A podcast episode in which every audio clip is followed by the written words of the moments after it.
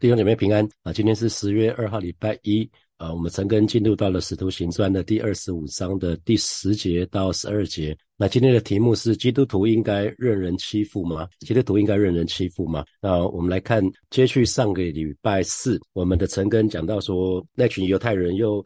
又真的是不辞劳苦，从从耶路撒冷来到凯撒利亚这个地方，哈，就是菲斯都刚上任，他们就想要抓住这个机会，一个新的巡抚上任，他们认为他们有机会，呃，让让这个巡抚接受他们的这些建议，然后可以把保罗让他们带回耶路撒冷去，哈，那所以做呃最后昨呃在上个礼拜四最后的经文就讲到，菲斯都为了要讨犹太人的喜欢，就问保罗说：“你愿意上耶路撒冷去，在那里听我？”审断这件事情吗？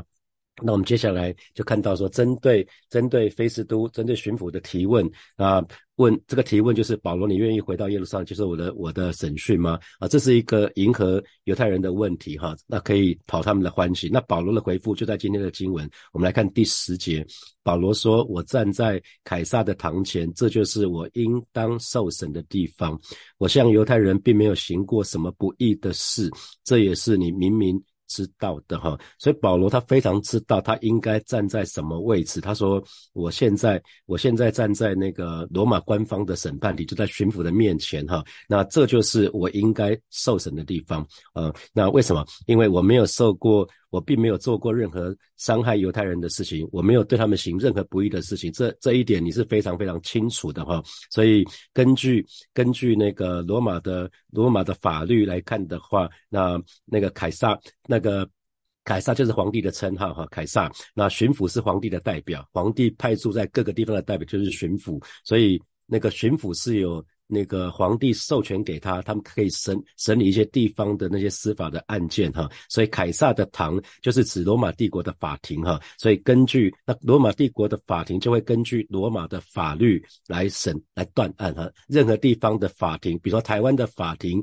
就会按照台湾的法律来断案，那如果是美国美国的法庭就会在按照美国的法律来来来那个断案哈，那各个地方的法会稍微有一点不一样哈，那如果回到回到那个。犹太人的工会那个地方去，那就会照他们的宗教法庭来来受审判，那他们可就可以为所欲为哈。所以保罗就直接就拒绝了，保罗直接拒绝到耶路撒冷受审，因为那个地方是一个比较更更低。低一级的那种法庭哈，所以保罗说，这才是我应该受审的地方，因为我向犹太人并没有行过任何不义的事。那不义的事当然就是指触犯触犯法律的事情，那些罪行哈，指的是这个部分。所以，呃，基督徒到底我们是不是应该任人欺负呢？其实，呃，就我看到保罗他做的事情是。对我们来讲是一个很很棒的一个榜样哈，就是呃基督徒不应该随便去欺负别人啊，这绝这绝对我是我们知道的，我们不会主动去欺负别人。可是呢，我们绝对也不是任人欺负的哈，也或者任人摆布的。或许我们有的时候看到耶稣教的那个部分，会让我们觉得很困惑。那耶稣教什么呢？有人打你的右右脸，打你。打你右边的耳光，你连左脸也转过来给他给给他打嘛，是吧？那有人如果要告你，要拿你的礼衣，你万一也给他。那如果有人要强逼你走一里路，你就跟他走两里啊。有求你的就给他，有向你借贷的不可推辞啊。那那这段经文基本上是让神的儿女非常非常的困惑的哈。那那因为跟旧约的教导真的是很不一样哈。那这个地方。主要是在讲呃，跟跟我们的仇敌的关系哈，我们我们要合适合的对待和用合一的方式对待我们的带带我们的邻舍跟仇跟仇敌哈，为那个逼迫我们的祷告。那那可是这个部分跟旧约的圣经的教导很不一样，旧约的旧约的教导是什么？要以命还命，对不对？以眼还眼，以牙还牙，以手还以手还手，以脚还脚啊！这在《生命记》的第十九章里面讲到的，所以我们知道这是世界的法则啊，这是世界的法则。呃，在呃大概十年前，日本有有一部有一部日剧叫做《半泽直树》，有没有？他他讲了一个非常非常出名的话：加倍奉还哈，加倍奉还，这是世界的法则。别人对我们不仁，我们就对他不义嘛哈。那所以。我们有的时候看到旧约跟新约的教导，我们会觉得，我们就会，我们就会有点困惑，到底基督徒在这个世世界上，我们应该怎么做呢？那我觉得保罗做了一个很好的示范，就是神的儿女，我们还是应该用法律所赋予我们的权利，我们要保护我们自己哈。所以，我们。我们是要懂法的哈。有的时候我们要知道法律所赐赋予我们的权利是什么，我们还是要保护自己哈。那比如说，先不讲这个法了，就比如说你去你去牛排馆吃牛排，那可能是一克一千块的牛排，你说你要三分熟，结果他来了全熟的，那这个时候你怎么办？你你有一个权利是可以，你有一个权利是可以可以换。啊，因为那些比较贵的牛排馆，他都会跟你讲说，那个熟度，先生，你看一下你的熟度是不是你要的？如果熟度不是你要的，你可以跟他讲说，这跟我要的熟度不大一样。那 那因为我们是华人哈，华人有那种儒家思想，我们就会觉得不好意思哈，不好意思，然后边吃那个全熟的牛排，就边抱怨说，这怎么可以给我一个？我明明是要三分的，怎么给我一个全熟的呢？那弟兄姐妹，其实这个部分哈，其实我们。我们做，我们可以做我们的，我们我们只要不要把那个服务生叫来说，哎，我们明明要三分，你怎么给我？你你怎么给我全收了？你们在搞什么？不要不要那种辱骂的那种举动。可是你可以跟不卑不亢跟他讲说，啊，不好意思，我要的是三分熟的，这看起来是全熟吧？啊，那你可以帮我换一下。我们是可以不卑不亢的讲出来，我们我们不欺负别人，可是也不是任人欺负，也不是任人摆布。我的我的意思是说，神的儿女要知道那个那个界限呐。啊，我们不要超过那个界限。可是该该怎么做，我们还是可以怎么做。那旧约跟新约的教导的确是很不一样哈，的确是很不一样。那因为为什么旧约里面要这么教导啊？旧约里面教导的东西可多了哈。你要要以命还命，以眼还眼，以牙还牙，以手还手，以脚还脚。为什么？因为当时有当时有很多很多的奴隶哈，有很多的奴隶。那主人。主人基本上有一点滥权，主人有的时候看到仆人不开心，就打他，就把当当场就把他打瞎了，或把他的手手打废了，甚至把他打死了。哦，所以当时这些法律是为了让人可以讨回公道，不要让那个那个呃主人予予取予求哈，奴奴隶还是有奴隶奴隶的权利嘛，可是。没有没有规定，当时奴隶没有被规定他有权利，当时没有所谓人权这件事情，主人说了就算啊，所以主人想怎么做就怎么做，所以当时旧约设立的律法是要这些，其实目的很简单，就是要制止人随意的侵犯其他人的权利啊。他他的一开始旧约的旧约的法律定出来，旧约的律法定出来，其实是为了要制止有人他随意的侵犯人啊，比如说雇主脾气不好。他就把他的努力抓打来抓抓来打打个半死啊！那侵犯人的人就要为自己所做的恶行啊所做的暴行要付出代价啊！当时旧约一开始他的目的是这样子，那因为法律嘛，所以他们就会怕说法律带来的惩罚，他们就不敢随便乱做，不敢不敢乱搞的意思哈。所以我们可以看到旧约的律法一开始它的目的也好，或者是我们出发点也好，其实它是在保护。弱势的族群，哈，我们可以看到，我们看到实践里面都在保护弱势的族群，比如说，比如说当孝敬父母，啊，这那当孝敬父母，父母亲，父母亲小父那个在子女还年幼的时候，子女零到六岁，你说当孝敬父母，他一定会孝顺的啦，因为他不孝顺，他活不下来啊。可是当当他父母老的时候怎么办呢？当他父母老的时候，他以以当时农业农业社会，他们是很需要，他们是很需要。长辈是需要人照顾的哈，那所以他们才会有这样的法律。然后呢，要要守安息日，要守安息日。为什么？因为主人每天随时都可以休息啊。可是奴隶什么时候可以休息？如果没有这个法律，奴隶永远不能休息了哈。可能可能最早的像我们的那个便利商店，可能就会发生在那些奴隶的身上，七天二十四小时。啊，一个礼拜七天，一天二十四小时都不能休息了。主人想要怎样？哎，起来，给我起来！我现在要干嘛？干嘛？干嘛？所以奴隶就永远不得闲了哈，连一个礼拜连一天休息的时间都没有。所以律法一开始是为了保障保障那些保护那些弱势族群哈，它的目的是这个啊。就像我刚讲的安息日的设置就是这样子，奴隶才需要才需要安息日，其他人其他人不需要啊。其实其他人想要休息的时候就休息，因为他们反正有。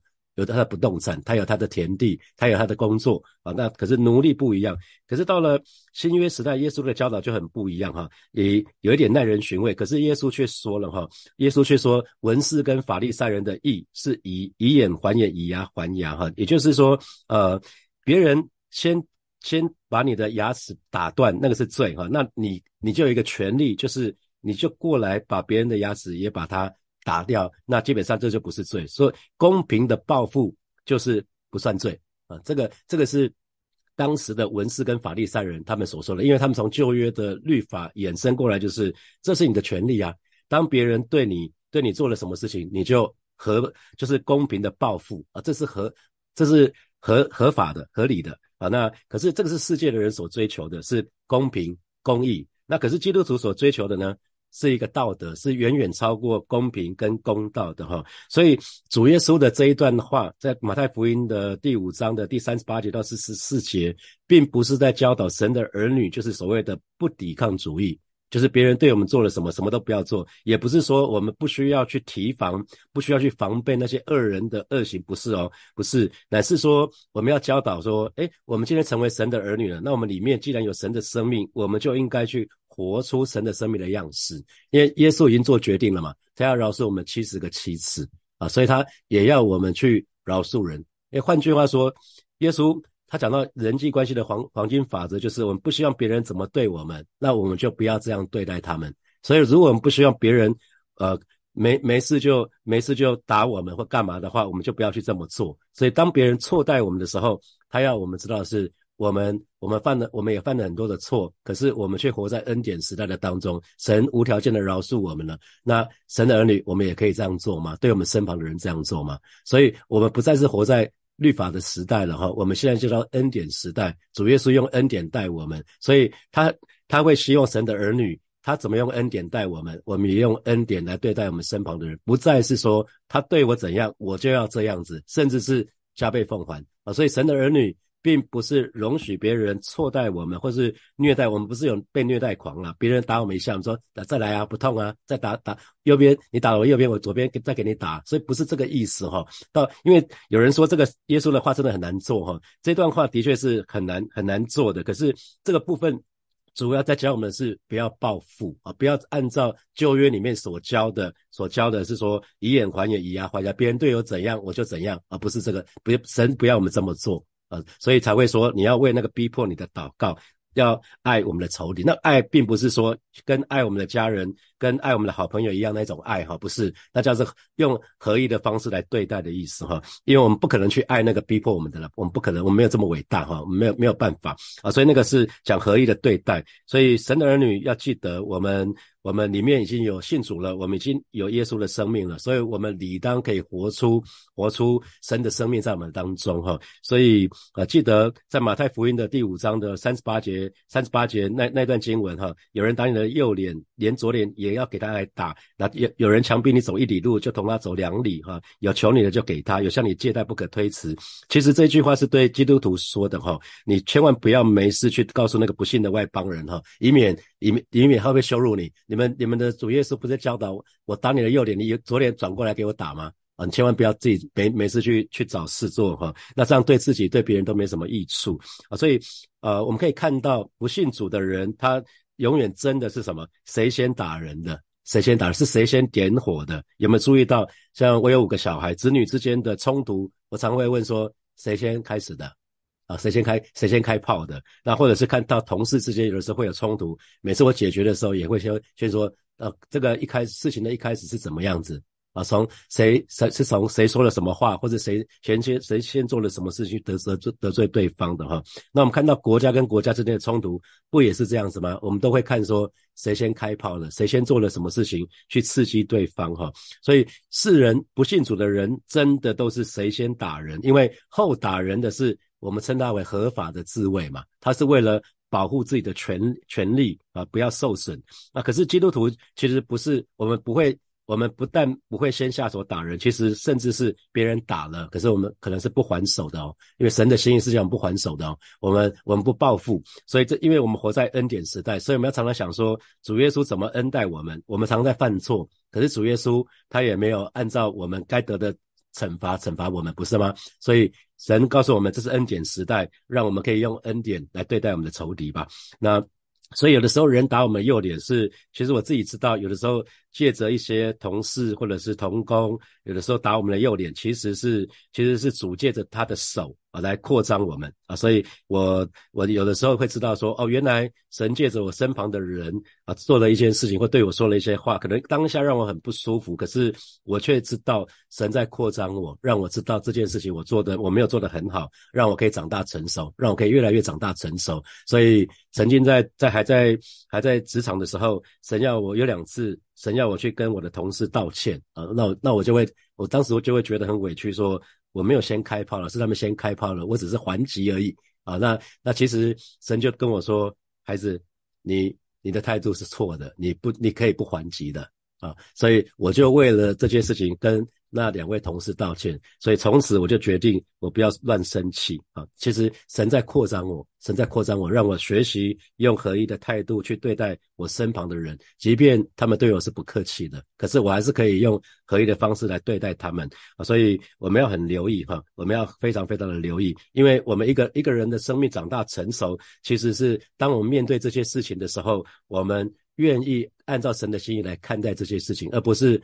满足我们的血气，我们的血气就是别人别人怎么样子，我们就会怎么样子，以以牙还牙，以眼还眼，这就是我们的血气的当中。可是神的儿女，我们不是凭着血气啊，我们不是凭着血气，我们是凭着神的话过每一天的信仰生活哈。所以我们要非常留意。要可以看看说，哎，是不是有的时候神借着别人的手，可能是我们同事的手，可能是同工的手，可能是主所使用的工具。那这个时候我们就不会在挨打的时候，我们就心里就不舒服了哈。那反而在这个当中，我们就会去更加的敏锐神的带领哈。那特别是我们也要留意，呃，要留意是说，因为蛮多时候神的儿女不喜欢涉足在政治圈、政治。国家的政治里面的事情，可是我们对国家的那些法律、那些法律制度应该要有了解，那必要的时候才可以为我们效力啊！因为对一个国家的法律，绝对是每一个国民应该知道的。保罗知道他的权利，所以他才有办法在那个巡抚的面前不卑不亢，讲出那句话说：“这里就是我该站的位置。”我不需要到耶路撒冷去啊，他可以讲出这样子非常合一的话。那我们接下来看十一节，十一节保罗继续说喽：我若行了不义的事，犯了什么该死的罪，就是死。我也不辞哈，所以保罗讲的很直接，我没有罪了，就是因为他他没有犯什么错，他才敢讲这么大声哈。因为他说，如果我真的犯了该死的罪，我受死也无话可说，这是很自然的嘛。因为罪，我们基督徒绝对不会不能说我们犯的罪，神赦免我了，所以你也应该赦免我。我们去跟那个没有信教的人说，我犯的错，我跟神，我跟神跟神认罪了，所以神上我的上帝已经原谅我了，所以你也要原谅我。对不起，没这件事哈，罪罪会带来带来罪罪的结果哈。如果你你得罪了人，你你你侵犯了别人的权利，别人是有是有权利可以告你的。台湾是一个民主社会哈，所以你如果犯的错，侵犯了别人的财产，或者侵犯了别人的的身体，或者他的权利的话，别人是有权利可以告你的。该怎么做？罪，所以我们说罪是需要付上代价的。可是，在零这个部分，就是罪的代价就是死啊。那可是法律上面也是有。有有法律上面的那个那个那个代价哈，所以保罗才会说，如果我我行了不义的事，犯了什么该死的罪，就是死我也不辞啊。那后半段他就说，犹太人所告我的事，若都不实，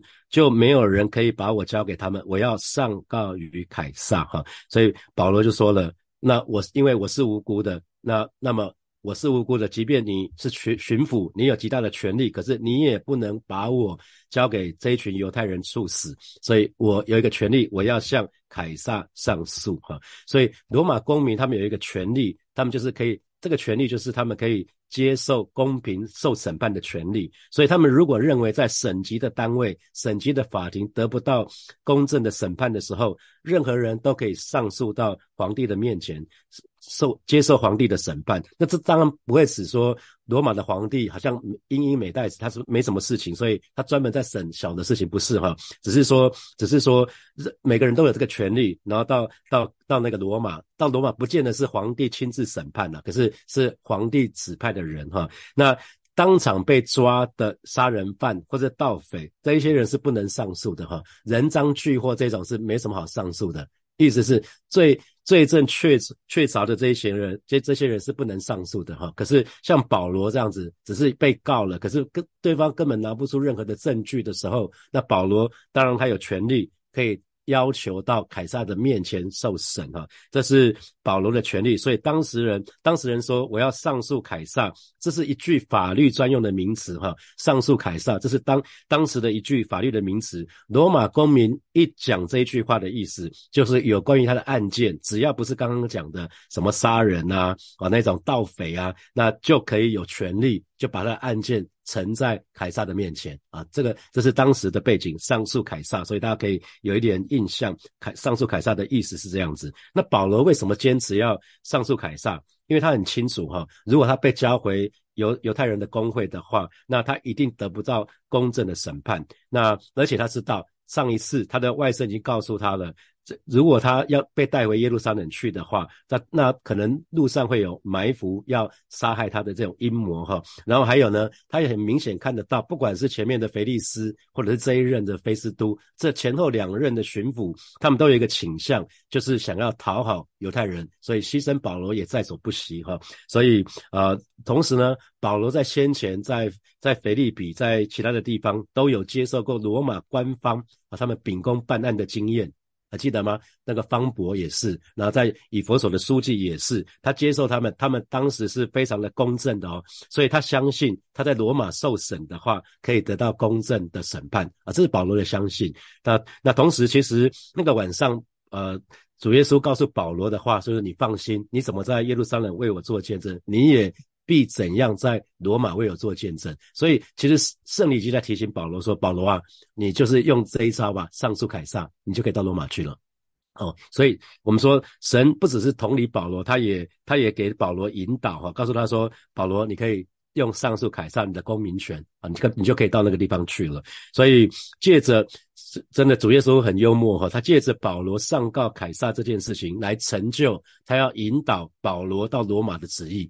啊，曾有一个旨意，就是让保罗到罗马去嘛。那所以我们就知道说，万事都互相效力，叫爱神的得益处。只是这个万事对保罗来讲是在监狱一关就是好久啊，是是很辛苦的，中间还有船难。可是最终呢，是爱神人都可以得着益处啊。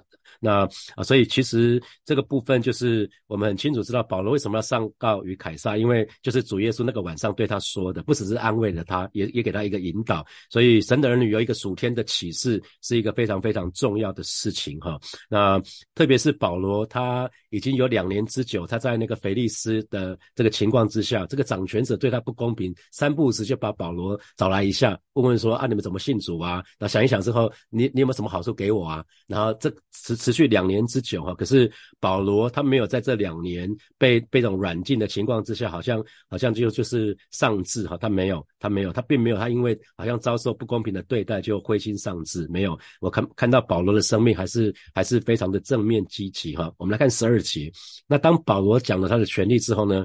菲斯都跟议会就商量了哈，那这是这又是罗马罗马的他们的一个一个一个制度哈，就是一个行政官员，行政官员，那议会就是有一有一群那个法律的专家，那他这一群人是这群人是他们为罗马的巡抚所特别设立的，有点像是像是呃现在美国叫做什么？那个叫做陪审团，有点像是这样子哈，就是有一群人一起看看这个案子，因为一个人看很容易有盲点，那一群人就比较。可以消除盲点。啊，那一个人很容易被被贿赂，那一群人集体被贿赂的可能性比较低。啊，大大概是这个样子哈，所以那个菲斯都就跟议会那个新普京的翻译是众模式讨论之后呢，那就就跟保罗说，好，保罗你既然要上告于凯撒，那你就到凯撒那里去吧哈，所以呃这个这个部分保罗。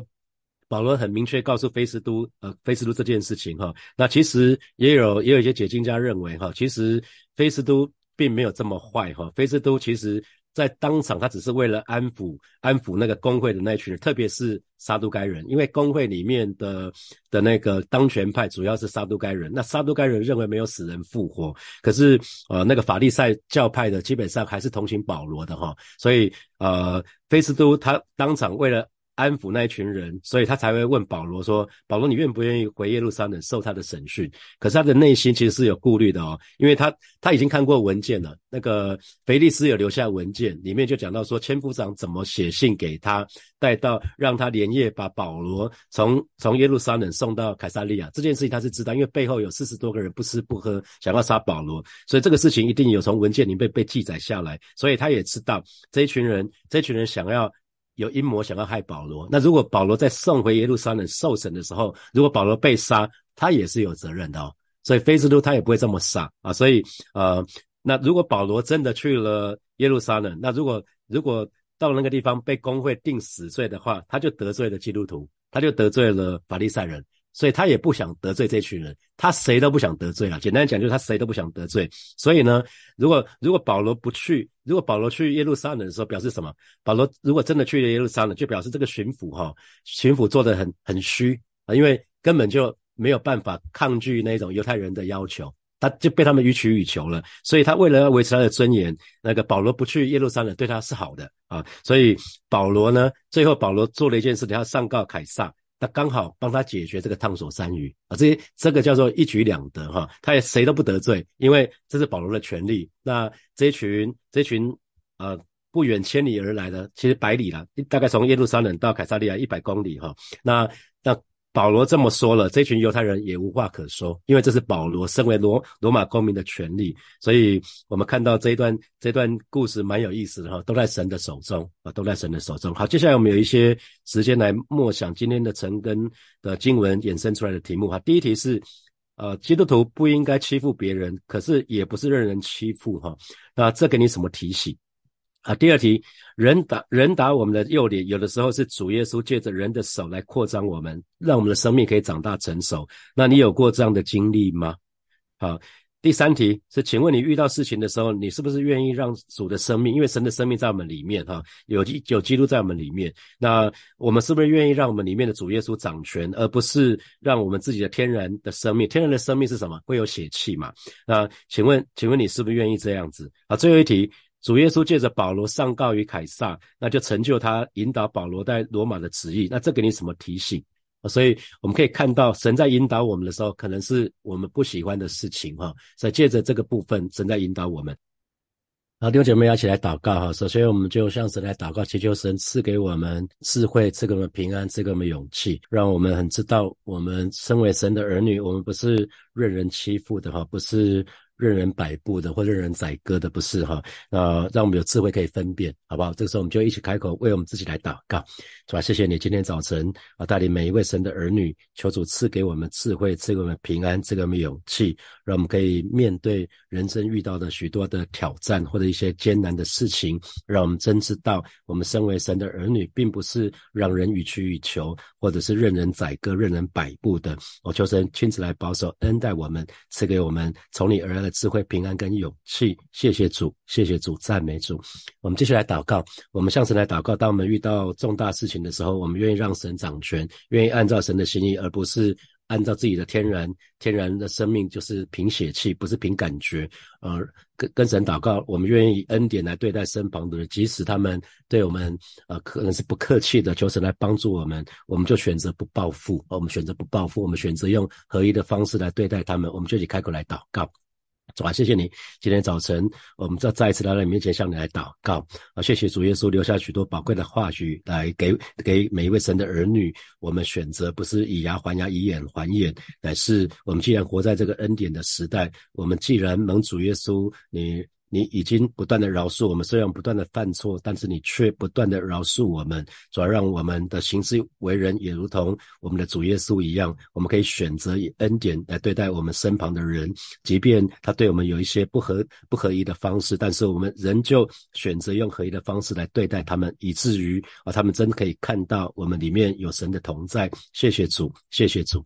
所以我们做一个祷告，我们向神来祷告，我们相信我们的未来在主的手中，所以这这一切。让我们辛苦的事情，最终都要为我们效力，叫我们得益处。啊，我们去开口来祷告，主啊，谢谢你，今天早晨我们再一次来到你面前，向你来祷告。我真知道，主啊，我的未来在你的手里，好的无比。你在我的生命当中有美好的计划，我相信在这些重大的难处的当中，在这些艰难的当中，这些事最终都要为我效力，叫我得着益处。谢谢主耶稣，奉耶稣基督的名祷告，阿门。我们把掌声归给我们的主，哈利路亚。